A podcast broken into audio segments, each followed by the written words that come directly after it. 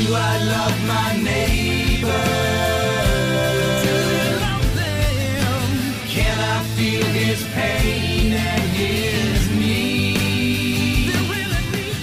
Welcome to Freedom to Choose with Rich and Susan Collenberg.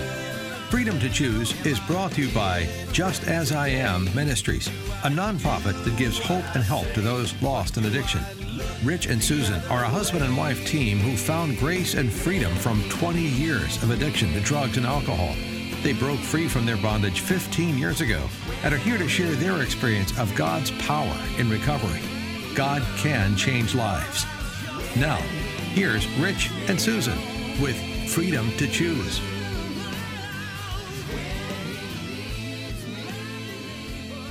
Hello, everyone. My name is Rich Collenberg. And my name is Susan Collenberg. Susan, what are we going to talk about today? Today, we're going to continue to talk about erasing errors in our lives. That's right. Today, we'll answer some of the questions that come up as to how we can begin to erase errors in our lives by giving ourselves to God. Susan, would you begin today's program with a word of prayer? Yes.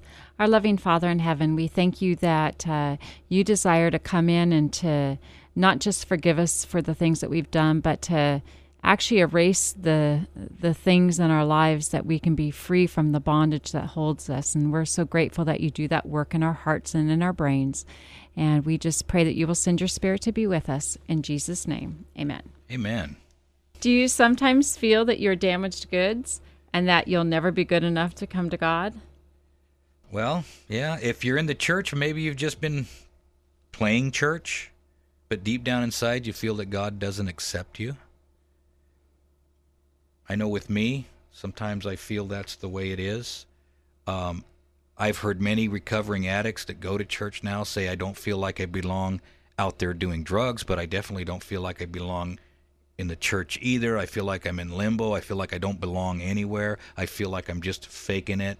right And uh, and or are you? Is your church just mechanical? Are you just uh, playing church? going to go because that's that's, what you do The thing to do. Let me tell you a couple of stories. Now, about a month, month, and a month and a half ago, I had a great opportunity to work with Beth DeCaprio and some other wonderful people up in El Dorado Hills at a place called the Grace Foundation. Now, what the Grace Foundation does is they take horses that have been abused or neglected. They take them in, nurse them back to health. Once the animals are healthy, they adopt them out to new families that meet the required criteria to be able to own them. They also have a place up there called Ponytown, where autistic children can come and ride the horses around.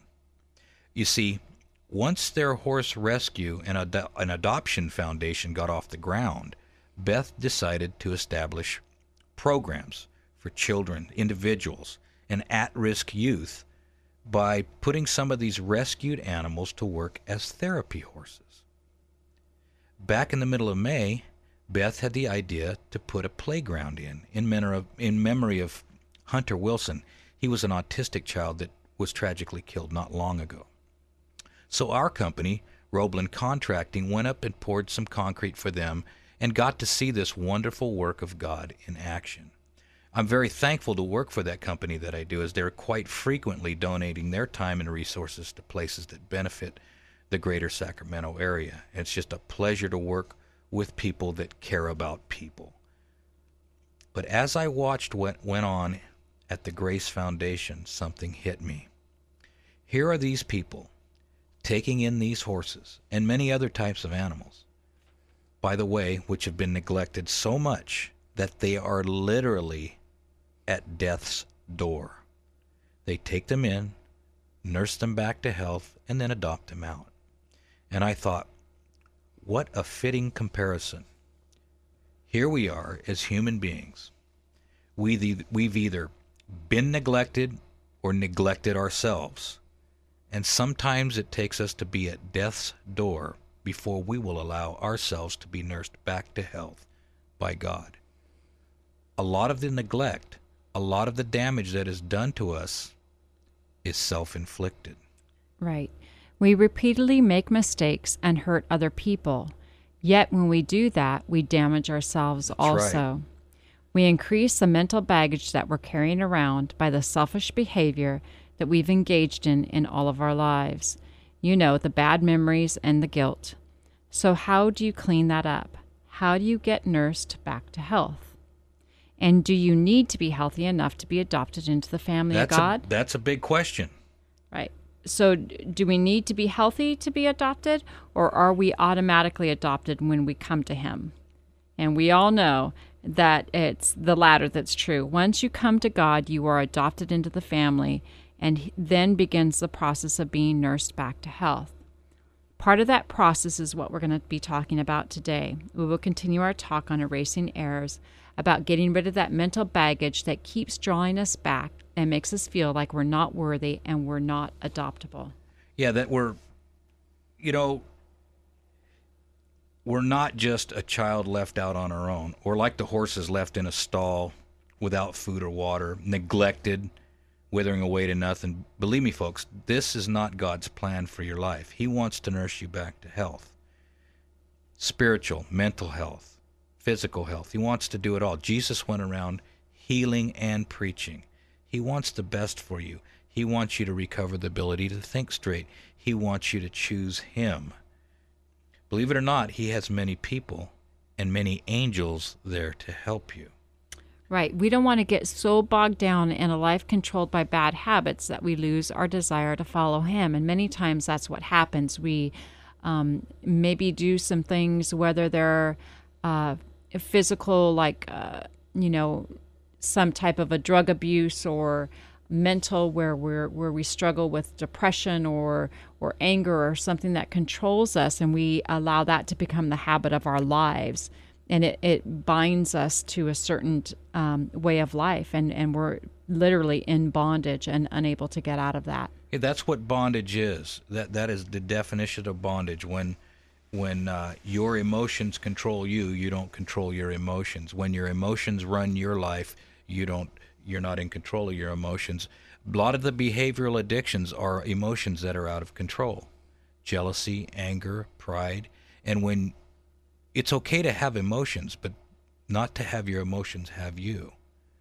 Um, when your emotions have you and they run your life, um, that can be a miserable existence, not only for you, but for everyone around you. right you. because we are god did create us with emotions but he also created us to be rational beings as well That's right.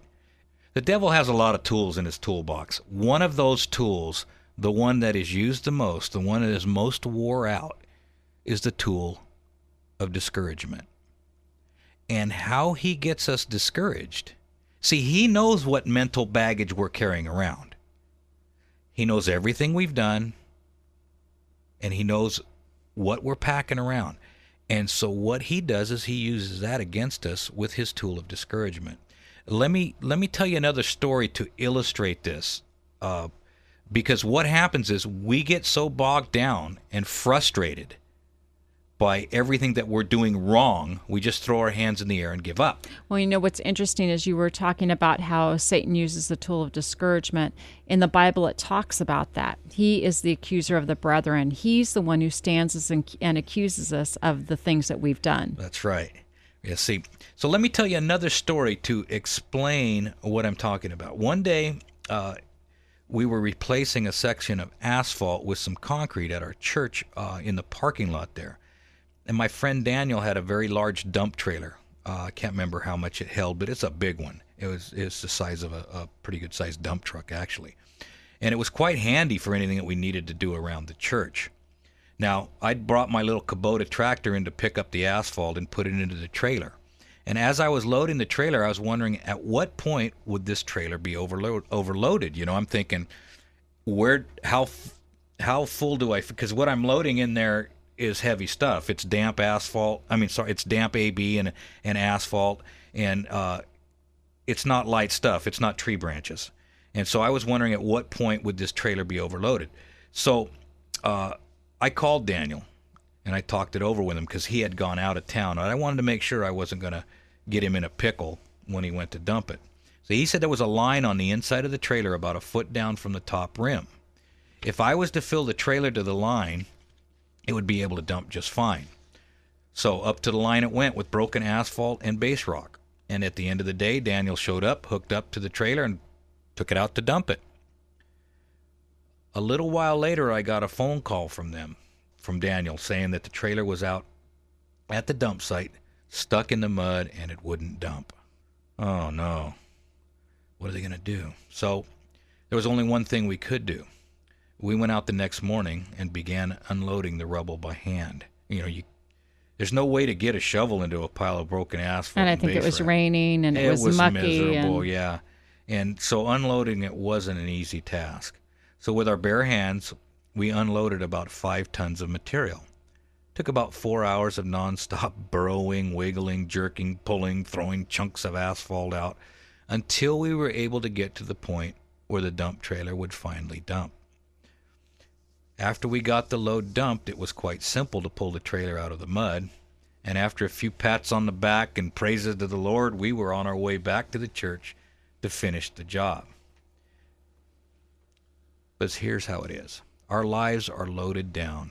They're burdened with terrible things that we've done in the past, some not so good things that we continue to do.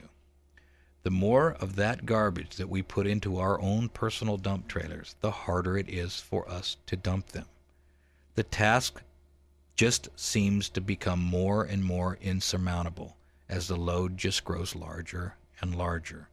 There will come a point in time, and it may already be here for some of us, where we will simply lose the desire to do anything about these things.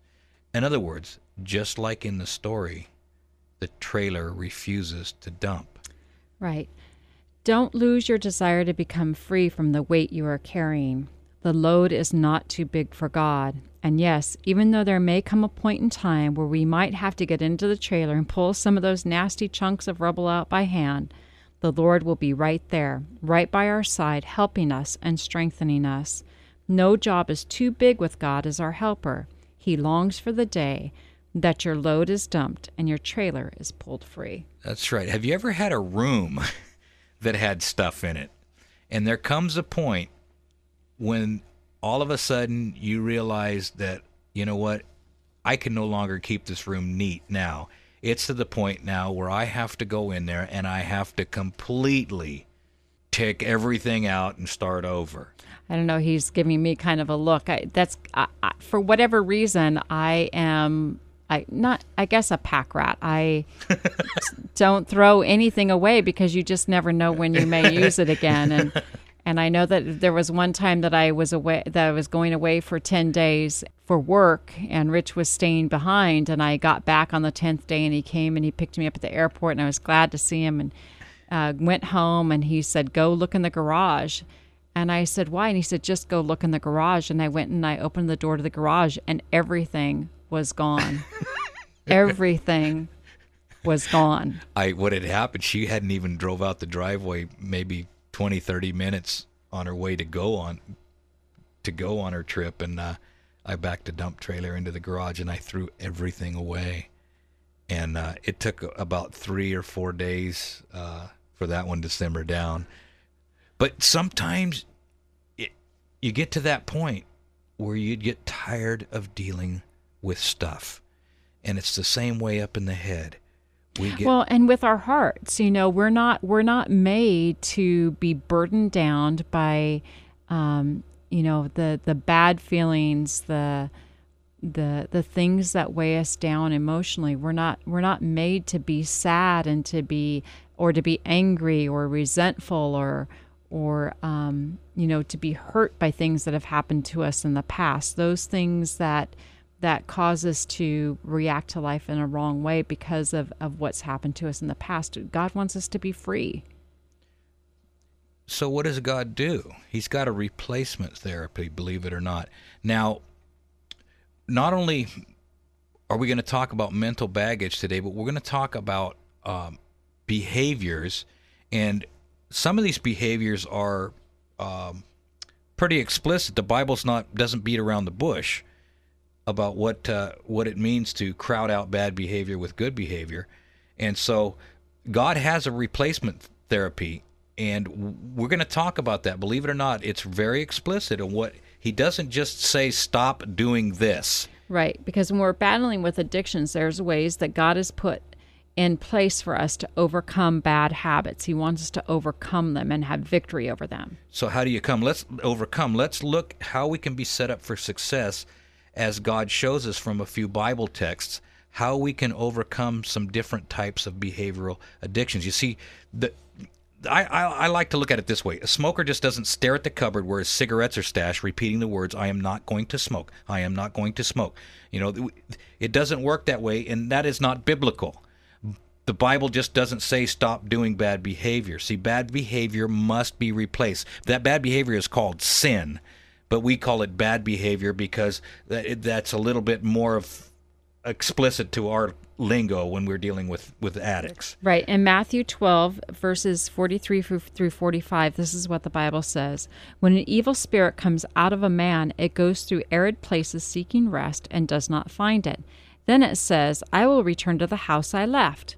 When it arrives, it finds the house unoccupied, swept clean, and put in order. Then it goes and takes with it seven other spirits more wicked than itself and they go in and live there, and the final condition of that man is worse than the first. That's right. Because the the house is swept clean, but it wasn't replaced with anything. See, in the f- texts following, there's given three examples of bad behavior, of sin, and how those behaviors are replaced by good behavior. Remember, now this also this doesn't happen overnight we have to unlearn all the bad behavior. How long did it take you to become a good drug addict? About 25 years. Yeah. It's going to take a long time to unlearn that be- that bad behavior. That those those ruts are in the brain. So it doesn't happen overnight. It's a process, a process where we rely totally totally upon God. What was it we both agreed on when we got together? If we would search for God as hard as we searched for drugs. So, in other words, we replaced drugs with God. We, we, we replaced the drug culture way with God's way. And see, God even gives us these examples in the Bible very explicitly. Let's look at example number one. Ephesians 4:25 Wherefore put away lying, speak every man truth with his neighbor, for we are members one of another. You see, put away lying, but speak truth in its place. Um, remember in our first step how we learned that we will even lie to ourselves? Well, God's word says we're stop lying, but we're, we're not going to stop there. We're going to replace the lying with the truth. And what that does is, I mean, sometimes you almost have to. Did Did you ever lie, Susan? I was a professional liar. Why did you lie? Just because. Just to lie. Right. Because that's what you did. That's who I was. Yeah, that's and it's interesting you say that because what comes out of our mouth is who we are. Right. So if you lie, you are a liar. And if that's what you do just to do it because that's who you are, well, and and because that's how my past was. You know, I had to lie in order to um, survive, and so everything was a lie because I felt that I had to project a certain image. Okay, so you were trying some project a certain image. Project a certain image. Project a certain yes. image. Okay, so let's look at uh, example number two.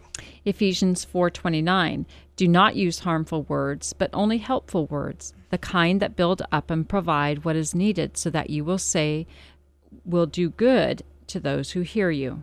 See, here, once again, the Bible is very clear that we're not only to stop speaking bad words, but that we are to replace those bad words with good, helpful, kind words that will be supportive to those who hear those words.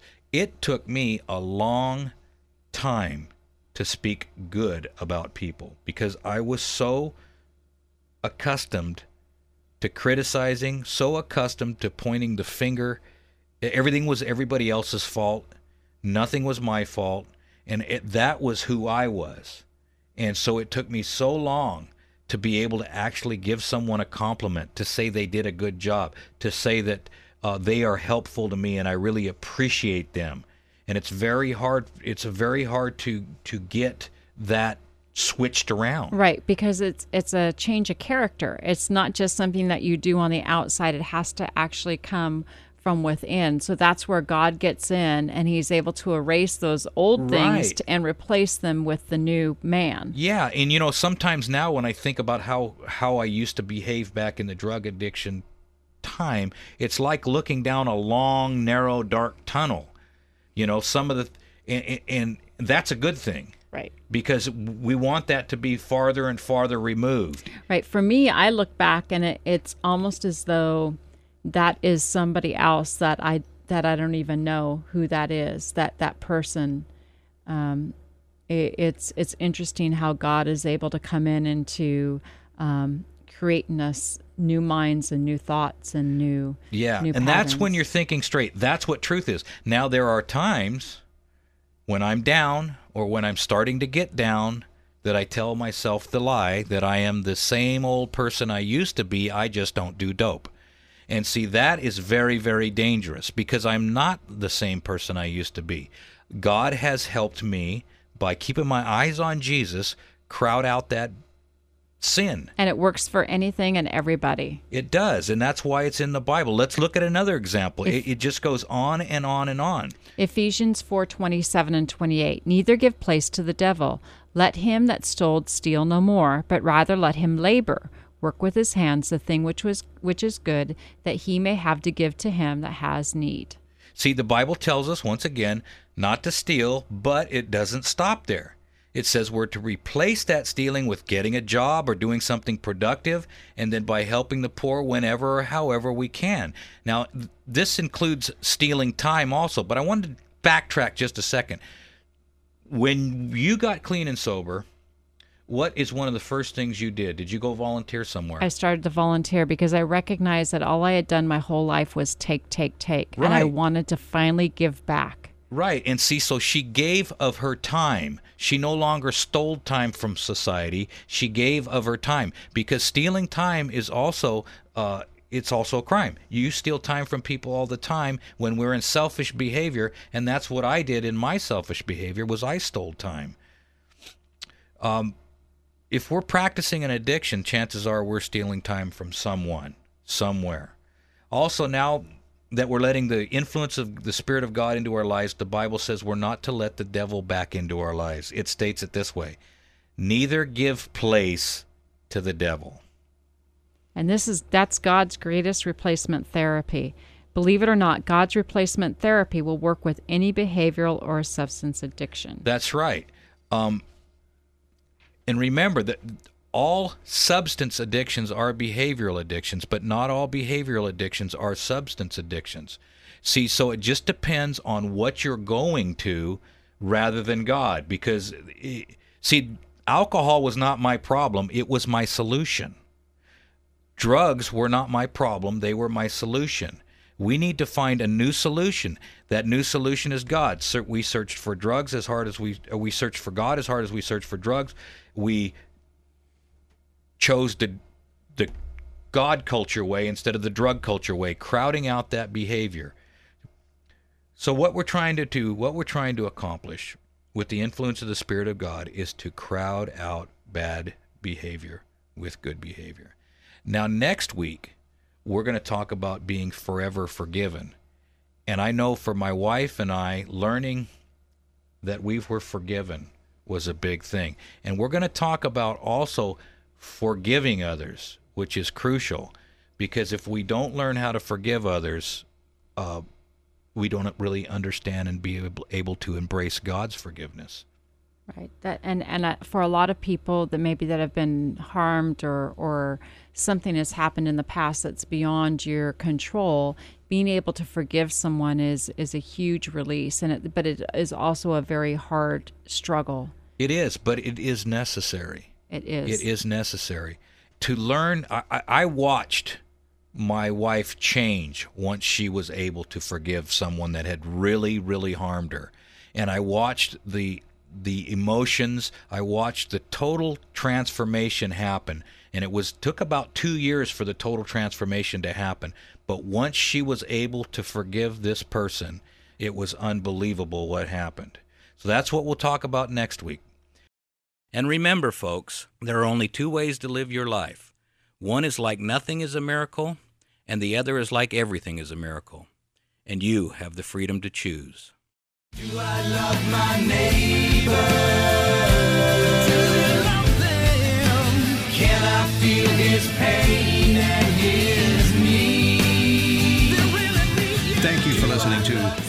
to Choose. There truly is hope for anyone whose life is in captivity and being overrun with the devastation of addiction. Rich and Susan are living testimonials and have created a seven step biblically based handbook and a recovery workbook to move those you love toward freedom.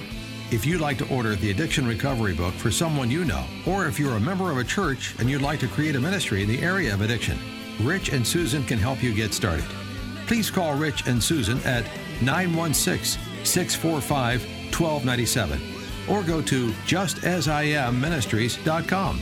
As a nonprofit, they are blessed by people like you. 916 645 1297 or www.justasiamministries.com. Thank you for listening. And remember, you can do all things through Christ who strengthens you.